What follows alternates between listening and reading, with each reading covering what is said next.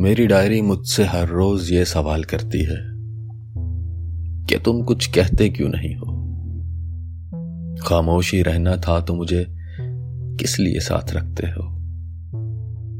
तुम्हें मालूम है कि तुम्हारी खामोशी मुझे कितना काटती है। मेरे खाली सफे कैसे तनहा करके डराते हैं? कैसे मेरी खामोशी मेरे अंदर गूंजती है तो मुझे नफरत होने लगती है। हर चीज़ से क्यों करते हो तुम ऐसा? मैं अपनी डायरी को क्या बताता? कि सब कुछ कह देने से सब ठीक तो नहीं हो जाता। क्या मैं उसे अपना गुस्सा दे देता? जो कुछ ना देने से हज़ार गुना बुरा। क्या मैं उसे वो बातें दे देता, जिससे उसके मासूम सफ़ेद सयाही से काले तो हो जाते लेकिन कुछ समझ ना पाते?